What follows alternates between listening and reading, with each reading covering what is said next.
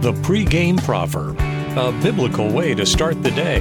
Here's John Rayner. Important wisdom in our Proverbs that shows us how living a godly life keeps us out of trouble. Proverbs chapter 13, verse 6 says, "Righteousness guards the one whose way is blameless, but wickedness subverts the sinner."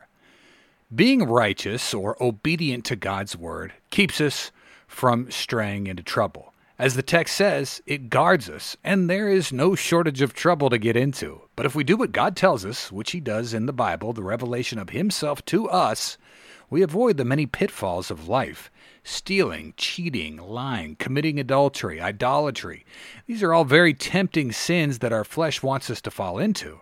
But Proverbs says, when we live a life that is pleasing to God, we don't have to worry about things like going to jail, getting slammed with divorce papers, or the litany of other bad stuff that can happen to us here on earth when we backslide in sin. The other half of the text says, wickedness subverts the sinner. The sinner's wicked ways catch up to him at one point or another.